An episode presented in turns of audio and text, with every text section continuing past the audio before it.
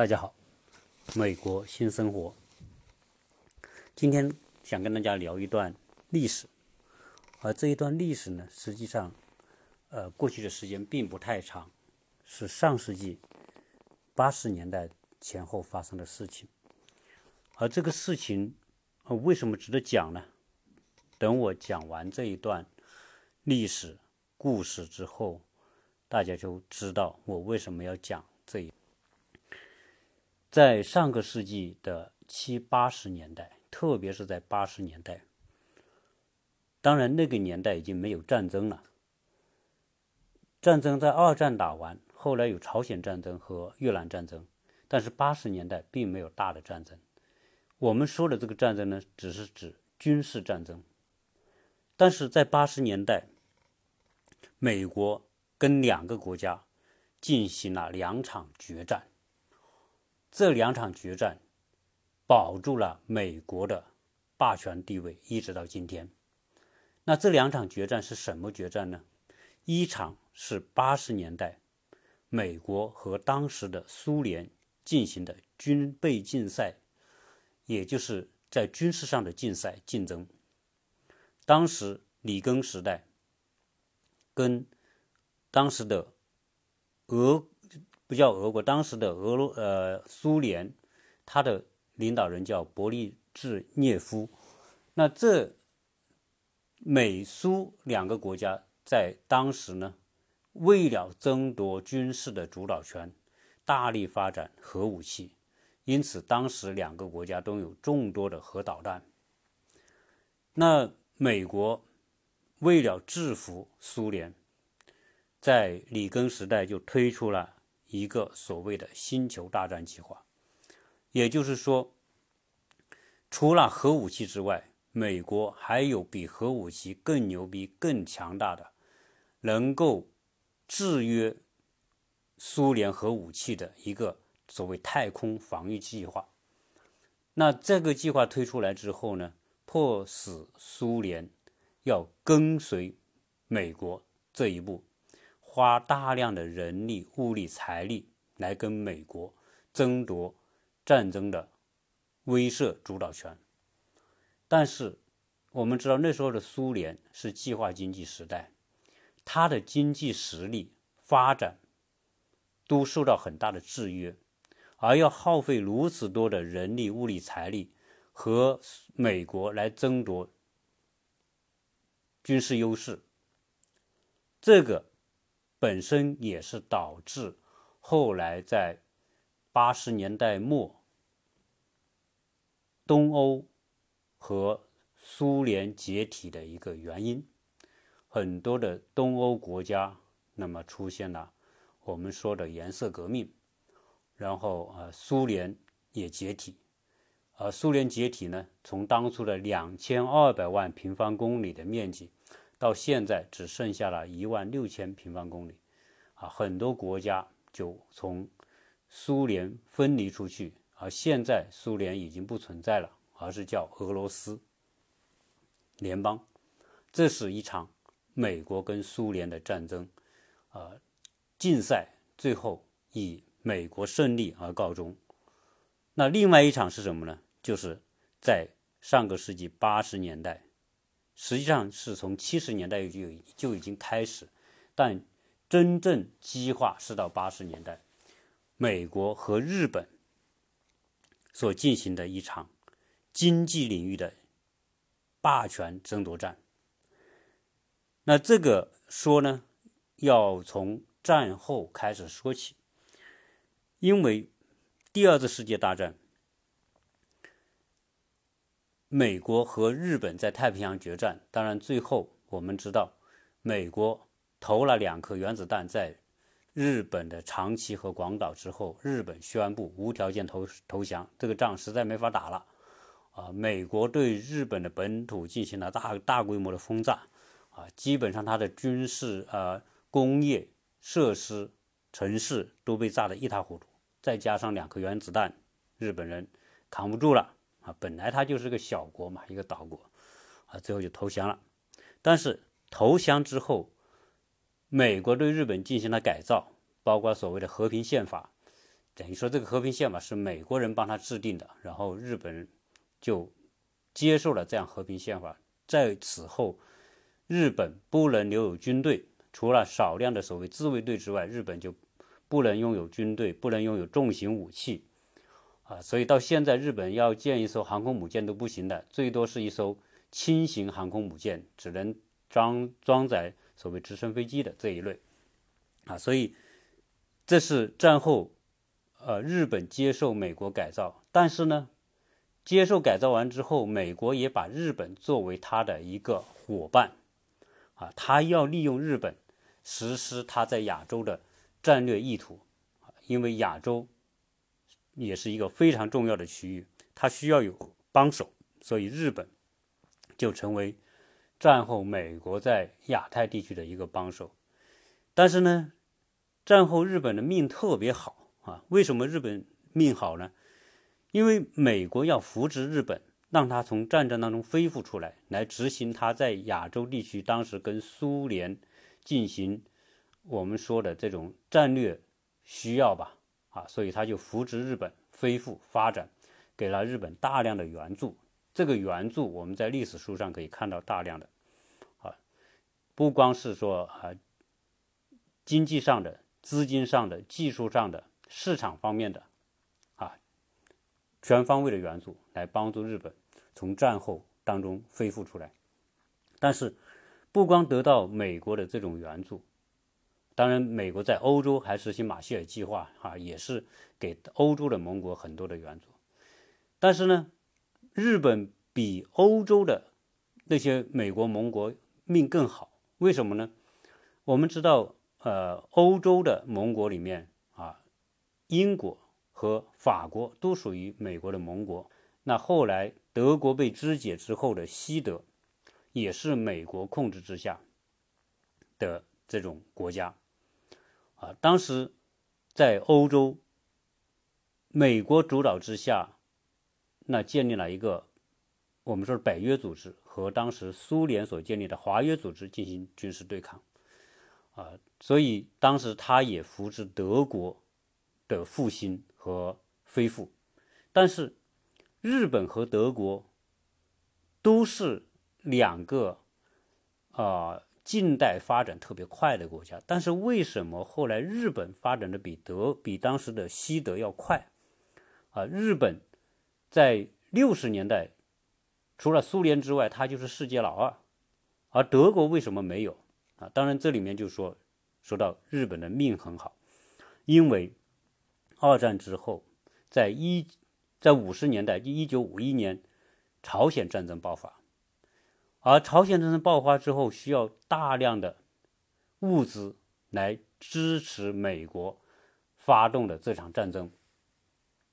那这一个朝鲜战争打那么多年啊，最后给日本企业带来大量的订单，和美国给了他们大量的物资采购，这是一个非常强大的推动，对当时战后百废待兴的日本来说是极其重要的。啊，一个机会。好，五十年代有朝鲜战争，六十年代呢，日本经济已经是高速发展，而在六十年代，日本的经济几乎是每年都在百分之十十以上的发展，而工业都是在百分之十三、百分之十四这样的一个速度发展。啊，这个速度在当时世界上是令令人惊叹的，所以日本。通过十几年，到了六十年代末，它已经是经济上仅次于美国的第二大经济强国了。而日本命好还好在哪里呢？紧接着在七十年代，七零年，我们知道，呃，在亚洲又发现了发生了美国所主导的越南战争，美国对越作战，那一打又是很多年。美国对越作战当时为什么对日本是极大的利好呢？因为美国所参与的这场越南战争所动用的这个人力、财力和物力是极其庞大的，有大到什么程度呢？美国曾经最多的时候在越南的领土上派驻的军队多达五十四万人，而整个战争期间，美国耗费的资金多达四千多亿美元。美国的军人在越南战场死亡百分之十五万多人，伤了有三十多万人，所以可见当时的越南战争打到什么程度。而这个战争所需要的大量的物资，美国又不可能都从美国本土来运，所以基本上就是从日本采购。因为当时只有日本具备这样的能力和条件，来配合美国打这场越南战争。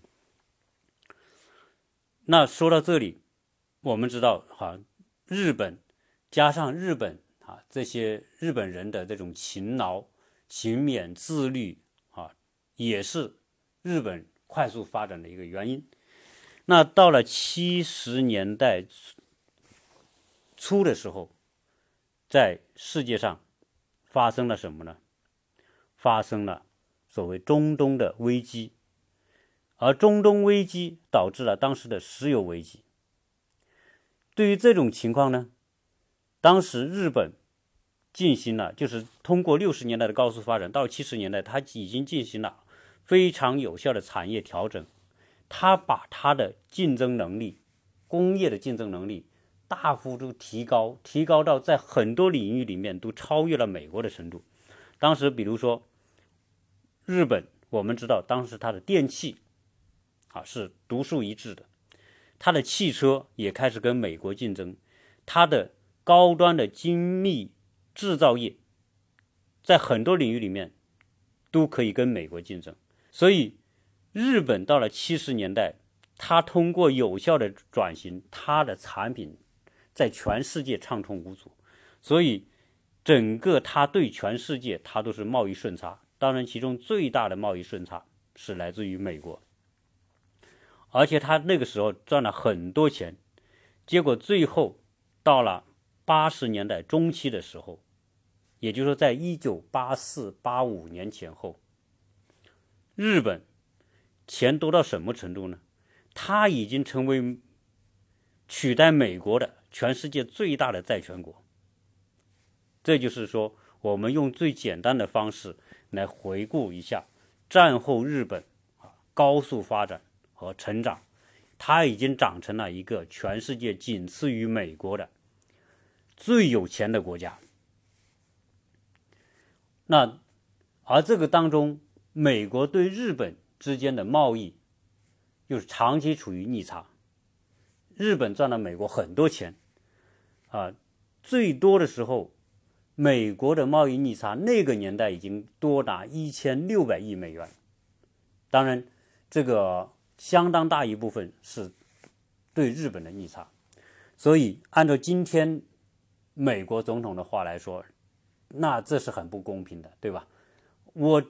我给你大量的采购，我发动战争都给你订单，我刺激你经济的增长，我给你援助。现在你回过头来赚我这么多的钱，那不公平。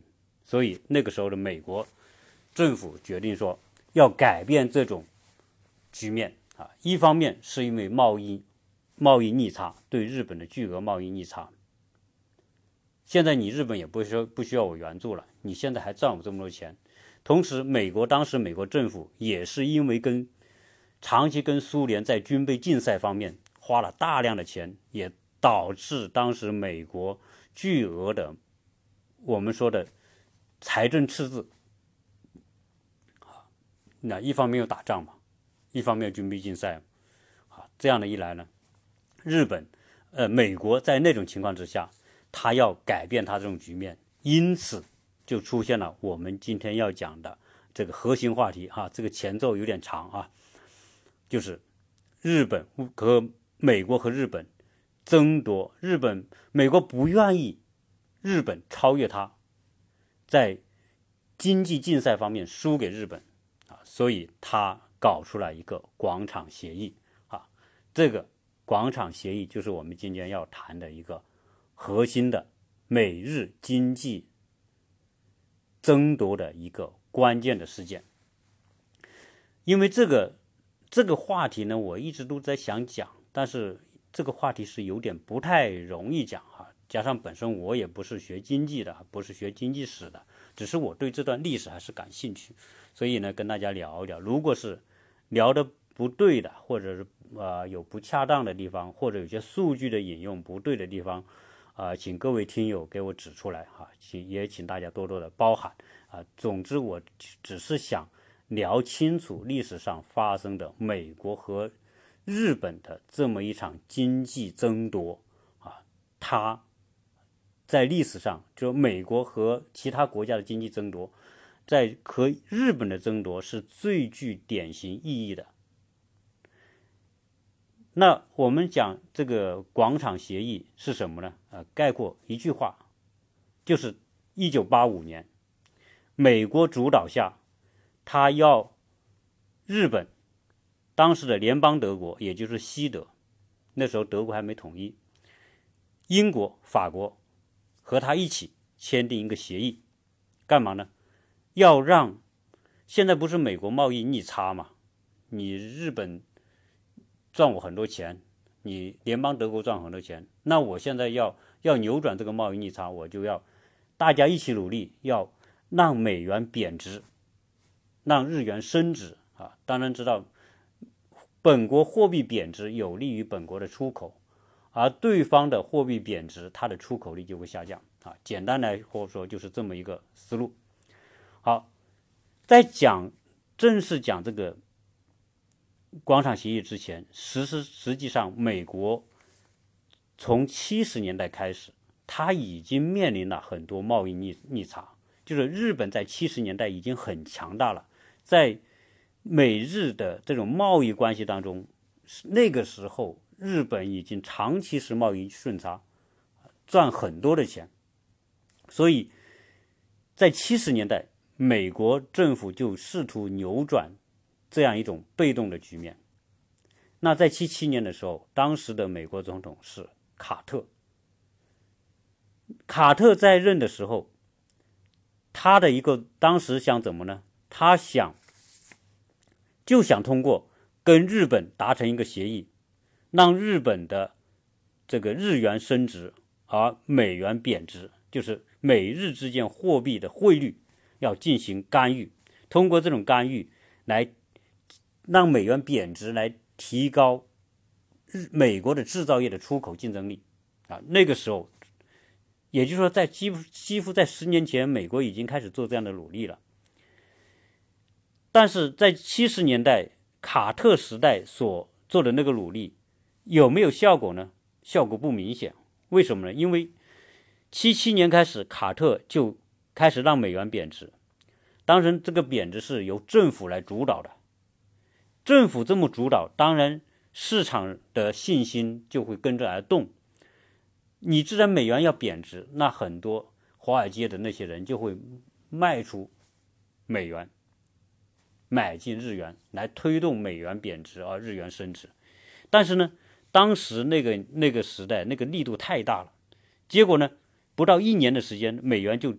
跌了百分之四十一，大幅贬值啊！从两百一美元兑两百九十日元贬到了一美元兑一百七十日元。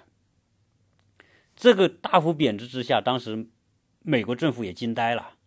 这么贬下去，因为因为实际上美元它还肩负着很多的其他的责任啊，包括它是实际上在布伦顿森林。这个协议，布伦布伦顿森林体系当中，美元是充当基础货币的一个角色。那现在你美元大幅贬值，其他国家也不愿意。为什么？你我拥有的外汇储备是你美元，你贬值之后，我们我们外汇储备也跟着贬值了，所以大家也不干。所以当时这种美元贬值太快之后，导致美国政府要又要把美元给它挽救回来。但是另外一个方面，正好在这个时候，一九七八年、七九年的时候，干嘛呢？又发生了这种中东危机，以色列和阿拉伯之间发生冲突，那么导致石油涨价。而当时的美国是世界最大的石油进口国，石油一涨价，就导致带动美国国内的物价飞涨，导致美国严重的通货膨胀。美国通货膨胀一发生之后，那怎么办呢？所谓通货膨胀，就是市场上钱太多了，那迫使当时的美国政府不得不干嘛呢？不得不重新调整利率，也就是加息，不停的加息。加息之后，他连续三次加息，在七九年，最后导致美国的这个美国市场的这种利率啊，提高到百分之三，从百分之三到提高到了百分之五。也就是说，那个时候通过提高利率，通过加息来收紧它的流动性，来降低这种通货膨胀。所以，美国当时的那个努力是失败的。他想通过降低美元让美元贬值来提高出口，但是遇到中东危机之后，反而使它的通货膨胀去发生了。所以，因此他又不得不通过加息的方法来抑制通胀。而一加息之后，它的出口竞争力又没有达成。你一加息干嘛呢？大家所有热钱都涌入美国，国外的这个热钱资本融入美国，就推升美元进一步提高升值。那你美元升值之后，你的出口自然就是一塌就是一落千丈。所以这个阶段的努力啊，基本上呢就功亏一篑，没有没有达成。但是呢。那么你美元一升值，你出口没有竞争力，结果从这个八十年代前后，日本的对美国的这个贸易顺差不仅没有降低，反而更大幅的提高，啊，就就是一日本一个国家对美国的贸易顺差已经超过一千多亿美元，所以这是我们讲在广场协议之前，啊，美国也做过努力，但是没有成功。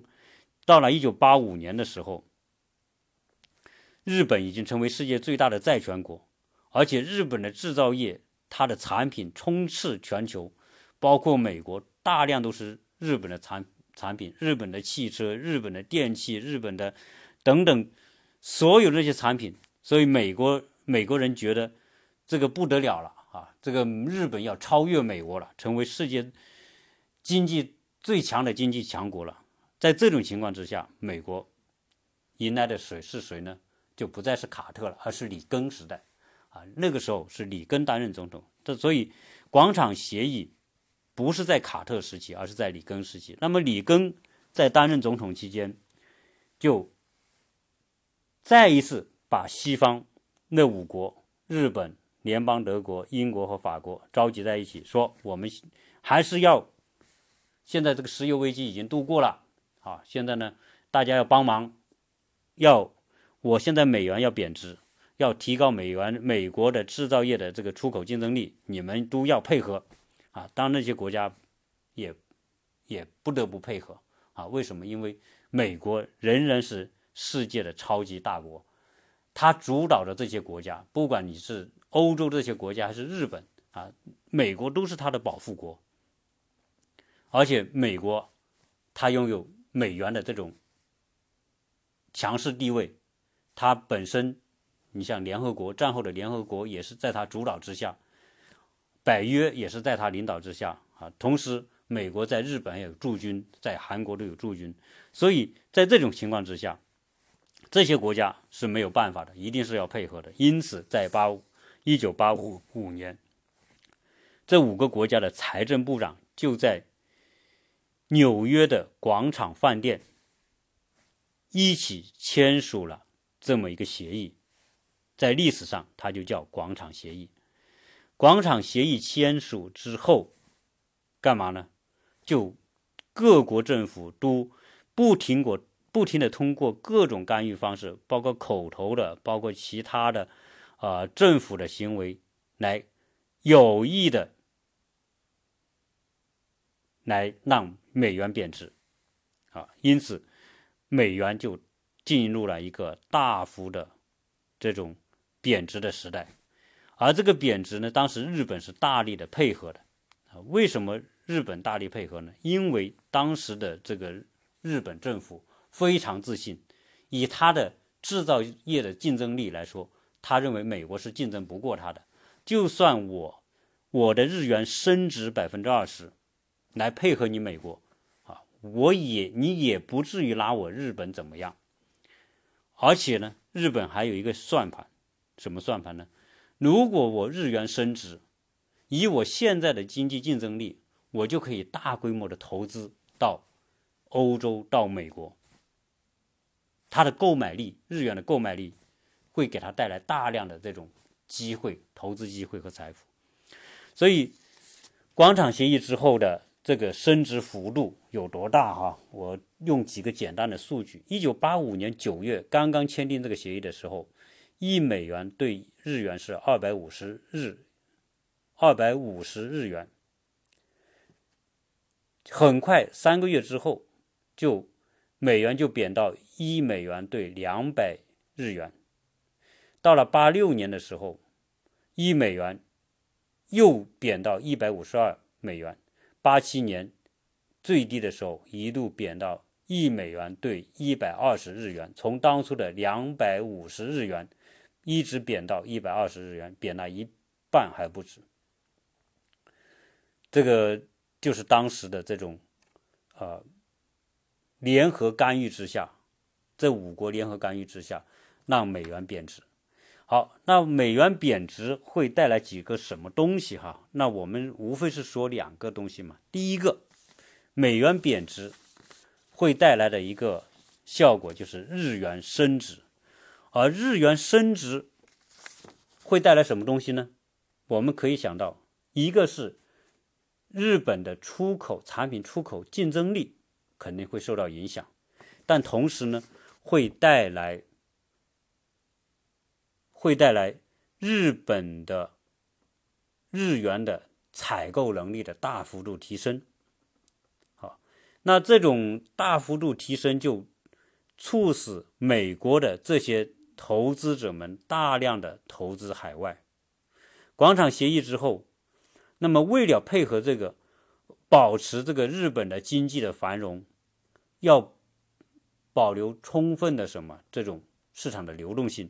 所以，日本政府在广场协议签订之后，曾经五次降息，它的利息从百分之五降到百分之二十二点五，而且这个低利率一直持续两年多。这种降息就保持了什么呢？就保持大量的借贷，货币大量充斥市场，因此带来充分的这个资金流动，而资充分资金流动。带来的一个结果就是什么呢？日本就这些人手中有钱的人呢，他就会把钱投在哪里？投在股市，投在楼市。所以广场协议之后，日元升值本身带来大量的热钱进入日本，同时日本又五次降息，所以那个年代日本是最有钱、最有钱。应该说，最经济上最辉煌的时代就是那个时代了。好，那么这个这种局面出现之后，那日本人开始大规模的向外的这样一个扩张，啊，他的国内呢，同时伴随着的就是大规模的泡沫产生。为什么产生泡沫？因为刚才讲了，因为太多的钱进入了市场，大家拿这个钱干嘛？都去买涨得最快的东西，最快的无非是股票和和房地产嘛。那这个当时的股票和房地产涨到什么程度呢？啊，我我再引用一个数字来看一看，在一九八五年的时候，日本的日经指数是一万三千多点。那现在市场上钱多了，大家手里有钱都去炒股了，结果呢，到一九八九年的时候，股票就涨到三万八千点，也就是四年的时间涨了差不多将近三倍。日本的股票的市值达到了全球市值的百分之四十一点七，比美国的股票市值还高，啊，世界第一。而且它的股票市值。占当年一九八九年日本国民生产总值的百分之六十，啊，可见这个当时这种泡沫吹到有多大。楼市也是一样啊，日本这种主要的商业城市，它的地价上涨的也飞速上涨，几乎每年是百分之十五以上的速度增长。而且我们以数字来说，如果一九五五年它的楼市价格指数算一百的话，到一九六五年，它的楼市的指数就上升到了一千，涨了十倍。当然那个时候涨十倍很正常，因为那个年代日本是每年百分之十的经济增长。啊，基本上来说还是相匹配的，但是到了一九八八年广场协议签订之后的三年，日本的楼市指数就上升到了一万，所谓从五五年的一百上升到了一万，就说明日本的楼市在那个年代广场协议之后，大量的资金涌入，增长了一百倍。那也就是说，如果当时你买个房子，一万块钱，五五年，你到一九八九年的时候，这个房子就值一百万，这个这个泡沫的这种惊人的程度，可想而知。好，那么广场协议之后，这个日本人开始干嘛呢？开始投资海外，那投资海外规模也是惊人的。从一九八六年到一九九一年，由于日元升值，热钱太多，日本人开始大规模投资，它最高的投资额达到了四千亿美元，形成为当时全球最大的对外投资国。啊，当时这个美国人都吓傻了。啊，另外一方面，由于日元的升值，它的出口当然也受到了影响。那么日本人就开始所有的资本都脱实向虚，干嘛呢？都投资，都以投资为导向，而不是以实体经济为导向。那么一方面，除了国内去炒股、炒楼之外，就是把这些钱大量的向海外来投资，而美国是他投资的主要的方向，购买大量的日美国的企业在美国开厂。那么这样一来，大陆大量涌入的日本资本侵入到美国的各个领域、各个角度，包括美国的企业、房地产，美国人在日本人在美国买楼等等。那个时候的这个美国几乎就变成了美国资呃，那个时候的美国几乎变成日本资本的天下。那这种繁荣之后的这个表现呢，我们再举几个。呃，当时人们的这个例子来说明日本的资本、日本的买家当时在美国有多牛。在日本国内，当时这个就是一个又可以用一个词来形容，叫钱多人傻啊。我们对钱多人傻这个词一点都不陌生啊，因为当时的日本国内的人有钱到什么程度呢？就是到处是歌舞升平。到处是一片繁荣景象，生活美满，钱太多了。钱多到什么程度呢？人们怎么花钱呢？日本人说，比如说我打个出租车，就掏出来就是一万日元，一万日元相当于八百人民币啊。打一个车，一万日元付出去，不用找了啊，就是这么有钱，这么豪。有些人呢，你说啊，五百米吧，我从这里到另外五百米，那么五百米我也不走路，我就得等个车啊，来花这一万日元，应该说就是就是可以用飞金如土来形容。而当时这些人送礼，比如说在在夜店送礼啊，一送就是送金表。那有时候呢，甚至有人说擦汗呢也不用纸巾，他妈用直接用用钞票来擦汗。那个时候啊，就就说。找工作，这个年轻人找工作，大学生那太好找了，这些单位都排着队要你，甚至有时候就是说先付你半年的工资啊，这可见当时的这种表面的繁荣到什么程度。所以现在的美国的啊，日本的中年人想起那个年代，真的都是一脸的美好啊，就那个年代的真的是好啊。当然，回过头来，由于泡沫导致房价上涨，那当时日本啊买房。也是很难的，普通人也不一定买得起，因为房价涨得厉害呢。在日本国内也出现什么？出现拆迁队，出现钉子户啊，出现这种强拆、黑社会这一类的这种情况，在日本也是一样的出现。这只是指日本国内，但是呢，更值得一说的是，当时日本人在海外是怎么的啊疯狂的采购。那首先说，我们说，呃，我们都很熟悉的是吧？欧洲的奢侈品，那一直以来从六七十年代就是亚洲人成为他们的主要的消费者先是日本人，从五六十年代开始，日本成群结队的跑到欧洲去买奢侈品，但是呢。在美国市场，那我们看到可不是买奢侈品这么简单。有一个例子说，到了八十年代，那美国有一个地方叫夏威夷，夏威夷这个地方也就是珍珠港所在地嘛。我们都知道，二战的时候日本偷袭珍珠港，而引发了美国参战，啊，最后导致日本覆灭。哎，今天。我胡汉三又回来了，为什么回来？他老子有钱呐！我现在日本人大把的是钱，所以这些人又来到夏威夷，因为夏威夷离日本相对比较近，它的又是在海上一个岛，而且这个气候又好，环境又美，所以日本人现在有钱呢，干嘛就到夏威夷大量的采购这个当地的房产。八六八七年这两年当中，日本人在夏威夷。投资买房就花了六十五亿美元，啊，那是八十年代。夏威夷的那些海滩的豪华的酒店、大批的楼房、餐厅、购物中心、当时的高尔夫球场以及牧场和种植园等等，这些日本人就是见到就买。每年到夏威夷去度假的，大概百分之二十以上都是日本人。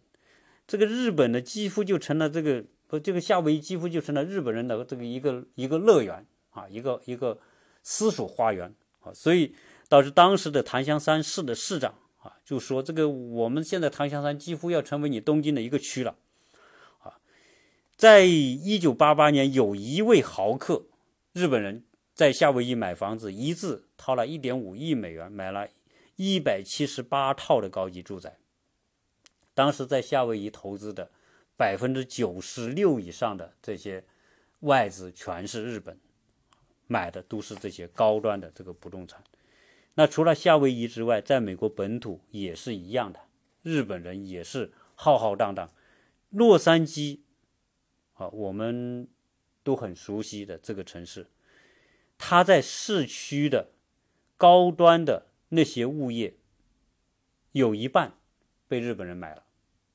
啊，那是在八十年代，将近八十年代末的时候，当时全美国百分之十的物业被日本人拥有。当然，这个数字准不准确，我没有考证啊，我只是从这个资料上所看到的啊，可能有夸大的成分，但是以当时日本人的这种购买力呀，啊，这个也一点。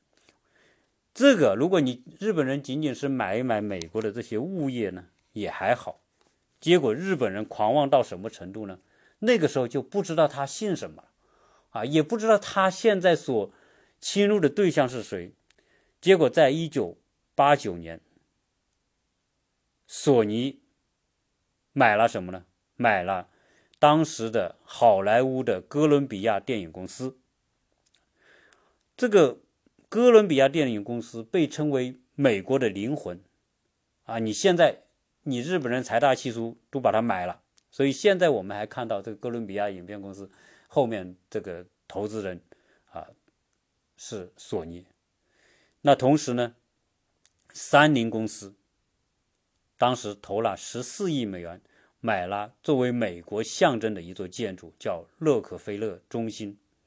这个洛克菲勒中心在纽约曼哈顿，当时这个新闻公布之后啊，这个美国人都傻眼了啊，因为洛克菲勒象征美国的某一种蓬蓬勃向上的这样一种一段历史嘛，现在也被美国人买了。索尼啊，松下当时也投六十多亿美元，也买下美国的环球电影公司以及一些呃音乐公司，就这个当时在美国都是影响力极其大的这些公司，日本人都出手开始买，而且不光买这些，日本人还投资到大学，美国的一些大学里面，投资到美国的一些思想智库里面，甚至投资到美国的这些职业棒球队啊，这些什么高尔夫球场等等，凡是。就一般人根本不能想象，那是要巨大的这种资金才能买得起，几十亿、几几十亿美元的。自然，日本人在那个时候表现得如此强势，这么厉害，把美国打得节节败退，大量收购美国的资产。那美国人当初签订的广场协议能不能起到作用呢？能不能达到他的抑制日本发展的这样一个目的呢？我们下一期分解。